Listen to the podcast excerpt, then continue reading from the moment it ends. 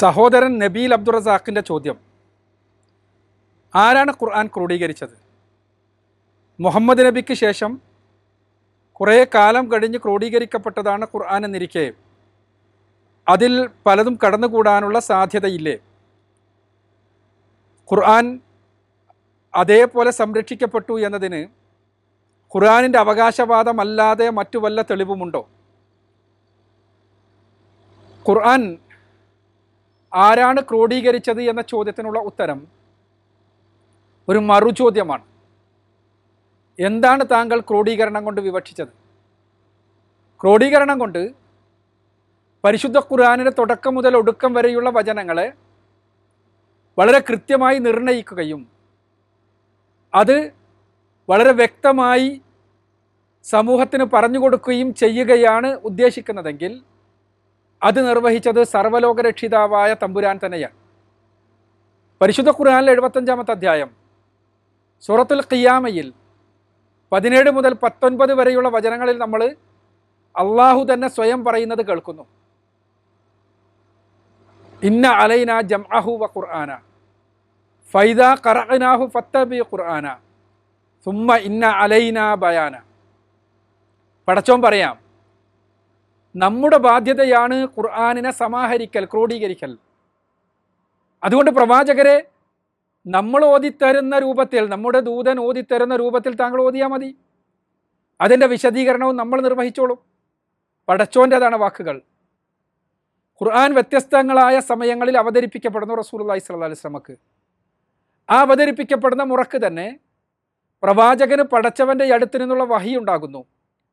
ആ വഹീന്റെ അടിസ്ഥാനത്തിൽ പ്രവാചകൻ അത് ഏത് സൂറത്തിൽ? എത്രാമത്തെ വചനങ്ങളായിട്ടാണ് ഈ അവതരിപ്പിക്കപ്പെട്ട വചനങ്ങളെന്ന് പ്രവാചകൻ മനസ്സിലാക്കുന്നു. സ്വഹാബിമാർക്ക് അത് പറഞ്ഞു കൊടുക്കുന്നു. ആ സ്വഹാബിമാർ പരിശുദ്ധ ഖുർആൻ കാണാതെ പഠിക്കുന്ന ആളുകൾ അത് ആ സൂറത്തിന്റെ ഭാഗമായി കാണാതെ പഠിക്കുന്നു.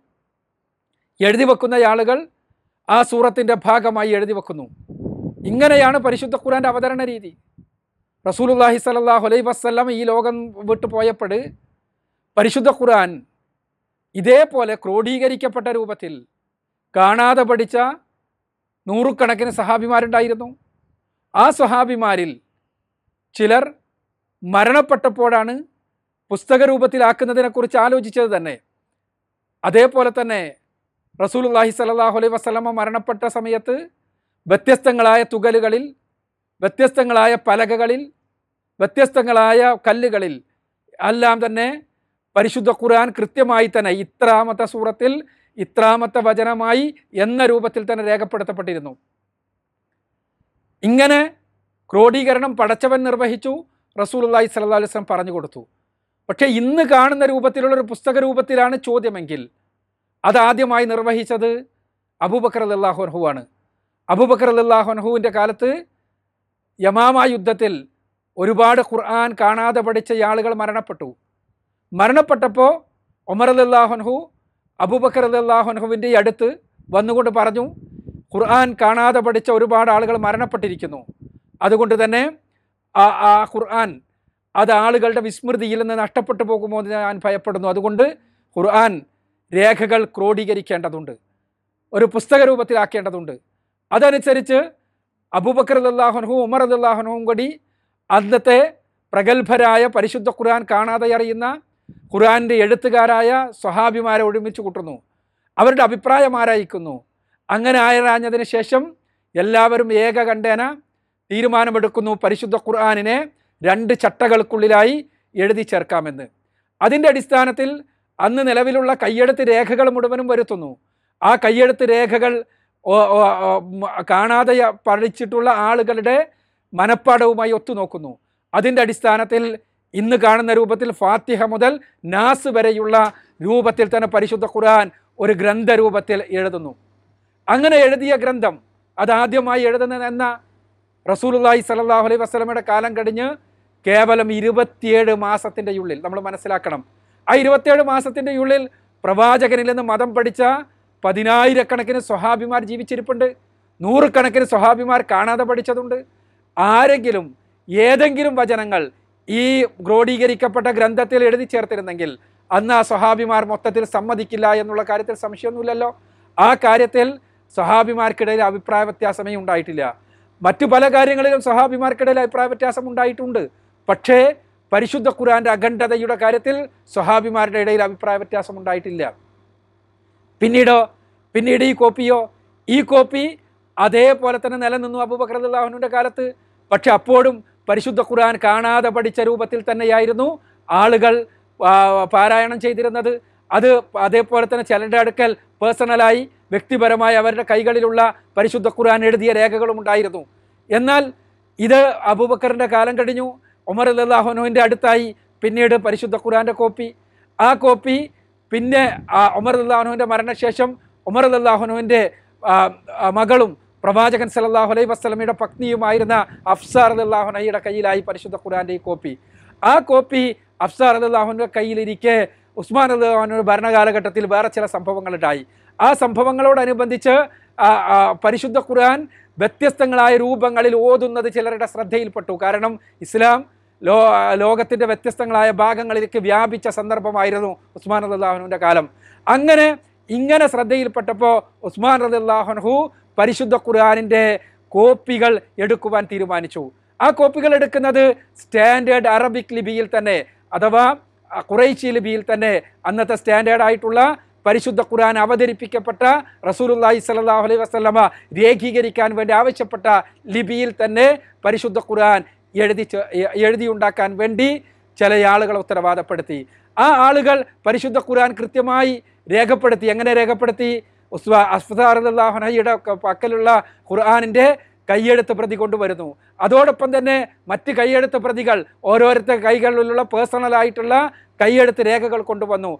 അതിനുശേഷം അന്ന് നിലവിലുള്ള കാണാതെ അറിയാവുന്ന ആളുകളുമായി ബന്ധപ്പെട്ടു. അവരുടെ ആ കാണാപ്പാടവുമായി ഇത് ഒത്തുനോക്കി. ഇത് ഒത്തുനോക്കിയതിന് ശേഷം നല്ല സംശോധനയ്ക്ക് ശേഷം ആ പിന്നീട് കൃത്യമായി രേഖപ്പെടുത്തി ഖുറൈശി ലിപിയിൽ ഈ പരിശുദ്ധ ഖുറാന്റെ കോപ്പി. ആ ലിപിയിൽ രേഖപ്പെടുത്തിയതോടൊപ്പം തന്നെ അതിൽ ചില പാരായണ വ്യത്യാസങ്ങളൊക്കെ പരിശുദ്ധ ഖുർആനിലുണ്ട്. ഹർഫ് എന്ന് പറയും. ഈ ഹർഫുകളിലുള്ള വ്യത്യാസങ്ങൾ അളക്കം ഉൾപ്പെടുത്തിക്കൊണ്ട് ഏഴ് പതിപ്പുകൾ ഉസ്മാൻ അള്ളാഹുനു അതിന്റെ അടുത്ത്. എന്നിട്ട് ഓരോ പ്രവിശ്യ തലസ്ഥാനങ്ങളിലേക്കും ഉസ്മാൻ അള്ളാഹുനഹു പരിശുദ്ധ ഖുർആാനിനെ ഓതുന്ന കാര്യങ്ങളോടൊപ്പം പരിശുദ്ധ ഖുർആൻ കൊടുത്തയച്ചു. ഈ ഓരോ പ്രവിശ്യ തലസ്ഥാനങ്ങളിലേക്കും അവിടെയുള്ള ആളുകൾക്ക് ഖുർആൻ ഈ രേഖയുടെ അടിസ്ഥാനത്തിൽ ഉസ്മാൻ അള്ളാഹുനുവിന്റെ കാലഘട്ടത്തിലുള്ള രേഖയുടെ അടിസ്ഥാനത്തിൽ അവിടെയുള്ള ആളുകൾക്ക് ഖുർആൻ പഠിപ്പിച്ചു. ആര്? റസൂലുള്ളാഹി സല്ലാ അലൈഹി സ്വലമയിൽ നിന്ന് ഖുർആന്റെ പാരായണം പഠിച്ച ഈ കാരികൾ അങ്ങനെ പഠിപ്പ അങ്ങനെ അവിടെയുള്ള ആളുകൾ പഠിച്ചു. അങ്ങനെ പരിശുദ്ധ ഖുർആൻ കാണാതെ പഠിച്ചുകൊണ്ട് സമൂഹത്തിൽ ഇതുവരെ നിലനിന്നു. ആ കാണാതെ പഠിച്ച പരിശുദ്ധ ഖുർആൻ അതേപോലെ പതിനായിരങ്ങളുടെ മനസ്സിൽ അതേപോലെ ഇന്നിവിടെ ഇന്നുണ്ട്. അതേപോലെ തന്നെ ഖുർആൻ ക്രോഡീകരിച്ച് ഈ കോപ്പി പുസ്തക രൂപത്തിലുള്ള ക്രോഡീകരണം പറയണമെങ്കിൽ ഈ പുസ്തക രൂപത്തിലുള്ള ക്രോഡീകരിച്ച കോപ്പി ആ കോപ്പികളിൽ ഒരെണ്ണം ഇന്ന് താഷ്കൻഡിലെ മ്യൂസിയത്തിലുണ്ട്. അതേപോലെ തന്നെ ഒരെണ്ണം ഇന്ന് തോപ്കാപ്പി അഥവാ പിന്നെ തുർക്കിയിലെ മ്യൂസിയത്തിലുണ്ട്. ഈ മ്യൂസിയത്തിലുള്ള പരിശുദ്ധ ഖുർആന്റെ കോപ്പികൾ ഉസ്മാനി ലിപിയിലുള്ള കോപ്പികൾ ആ കോപ്പികളുടെ അതേ കോപ്പികൾ തന്നെയാണ് ഇന്ന് ഹർക്കത്തോടു കൂടി ഇന്ന് പുറത്തിറങ്ങിക്കൊണ്ടിരിക്കുന്നത്. ഇതിനേക്കാൾ വലിയ തെളിവെന്താ വേണ്ടത്? പരിശുദ്ധ ഖുറാനെ പഠനവിധേയമാക്കിയ ആളുകളൊന്നും തന്നെ ആ കോപ്പികളിൽ എന്തെങ്കിലും മാറ്റങ്ങൾ ഉള്ളതായി പറഞ്ഞിട്ടേ ഇല്ല സൂചിപ്പിച്ചിട്ടേ ഇല്ല മറിച്ച് റസൂലുള്ളാഹി സലാഹു അലൈഹി വസ്ലമയിൽ നിന്ന് പഠിച്ച സ്വഹാബിമാർ ആ സ്വഹാബിമാർ ജീവിച്ചിരിക്കുന്ന സമയത്ത് തന്നെയാണ് ഇതും രണ്ടാമത്തും നടന്നത്. എപ്പോഴാണ് നടന്നത്? പ്രവാചകൻ സല്ലല്ലാഹു അലൈഹി വസല്ലമയുടെ വിയോഗം കഴിഞ്ഞ് കേവലം ഇരുപത് വർഷത്തിന്റെ ഉള്ളിൽ. ഇരുപത് വർഷത്തിന്റെ ഉള്ളിലാണ് നടന്നത്. കൂടുതൽ കാലമൊന്നും കഴിഞ്ഞിട്ടില്ല. അന്നും സ്വഹാബിമാർ പലരും ജീവിച്ചിരുന്നിട്ടുണ്ട്. ഉസ്മാൻ അള്ളാഹുനുഹുവുമായി അഭിപ്രായ വ്യത്യാസം ഉണ്ടായിരുന്ന രാഷ്ട്രീയമായ അഭിപ്രായ വ്യത്യാസം ഉണ്ടായിരുന്ന സ്വഹാബിമാരുണ്ടായിരുന്നു. പക്ഷേ അവരാരും തന്നെ ഉസ്മാൻ അള്ളാഹുനുവിന്റെ ഈ ക്രോഡീകരിച്ച പരിശുദ്ധ ഖുർആനെ കുറിച്ചോ ആ ഖുർആാനിൽ എന്തെങ്കിലും കടത്തി കൂട്ടിയിട്ടുണ്ട് എന്നോ എന്തെങ്കിലും എടുത്തു മാറ്റിയിട്ടുണ്ട് എന്നോ ആരോപണം ഉന്നയിച്ചിട്ടില്ല. അതുകൊണ്ട് തന്നെ അത് തന്നെയാണ് തെളിവ്. ഖുർആൻ കാണാതെ പഠിച്ച പതിനായിരങ്ങൾ ഖുർആൻ പ്രവാചകൻ സല്ലല്ലാഹു അലൈഹി വസ്ലമയിൽ നിന്ന് ഇന്ന് വരെ സംപ്രേക്ഷണം ചെയ്ത് വന്നയാളുകൾ അത്തരം ആളുകൾ ജീവിച്ചിരിക്കുന്നു. ഇന്നും ഇന്നും അങ്ങനെയുള്ള ആളുകൾ ജീവിച്ചിരിക്കുന്നു. അത് പരിശുദ്ധ ഖുർആന്റെ ക്രോഡീകരിക്കപ്പെട്ട കോപ്പിയിൽ ഒരു വ്യത്യാസവുമില്ല എന്ന കാര്യത്തിൽ ആർക്കും അഭിപ്രായ വ്യത്യാസമില്ല പരിശുദ്ധ ഖുർആൻ നൂറ്റി പതിനാല് അധ്യായങ്ങൾ ആ അധ്യായങ്ങളുടെ ക്രമം ആ അധ്യായങ്ങളിലുള്ള വചനങ്ങൾ ഇതിനെക്കുറിച്ചൊന്നും ആർക്കും അഭിപ്രായ വ്യത്യാസമില്ല ആർക്കെങ്കിലും അഭിപ്രായ വ്യത്യാസം ഉണ്ടാവേണ്ട ഈ വിഷയത്തിൽ? ഇല്ല. ലോകത്തുള്ള മുസ്ലിങ്ങൾക്കൊന്നും ഇക്കാലഘട്ടം വരെയും അഭിപ്രായ വ്യത്യാസം ഉണ്ടായിട്ടില്ല. എന്നാൽ അതേപോലെ തന്നെ പരിശുദ്ധ ഖുർആൻ ആ ഖുർആാനിനെ രേഖപ്പെടുത്തിയത്. ഇന്ന് ഉസ്മാൻ അള്ളാഹുനഹുവിന്റെ കാലഘട്ടത്തിൽ രേഖപ്പെടുത്തിയ കോപ്പികൾ ഉപലബ്ധമാണ്. അത് പൂർണമായ രൂപത്തിലുണ്ട്. ഖണ്ഡമായ രൂപത്തിൽ പല സ്ഥലങ്ങളിലുണ്ട്. പല മ്യൂസിയങ്ങളിലുണ്ട്. അത് തന്നെയാണ് പരിശുദ്ധ ഖുർആൻ ക്രോഡീകരിക്കപ്പെട്ട രൂപത്തിൽ തന്നെ നിലനിൽക്കുന്നു എന്നുള്ളതിനും അതേപോലെ തന്നെ പടച്ചവൻ പഠിപ്പിച്ച രൂപത്തിൽ തന്നെ അതേപോലെ ഇന്ന് നിലനിൽക്കുന്നു എന്നതിനുമുള്ള തെളിവ്. ഇനി എന്ത് തെളിവാണ് വേണ്ടത്? പടച്ചവൻ ക്രോഡീകരിക്കുന്നു പറഞ്ഞു. പ്രവാചകൻ ക്രോഡീകരിച്ച് ഏൽപ്പിച്ചു. അത് പുസ്തക രൂപത്തിലായി ഇരുപത്തേഴ് മാസത്തിന്റെ ഉള്ളിൽ തന്നെ രേഖപ്പെടുത്തപ്പെട്ടു.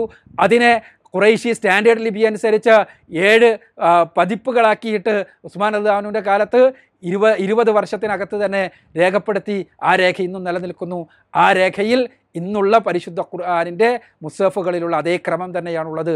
ഇതിനേക്കാൾ വലിയ തെളിവെന്താണ് വേണ്ടത്? ഖുർആൻ അതേ രൂപത്തിൽ സംരക്ഷിക്കപ്പെട്ടു എന്നതിന്?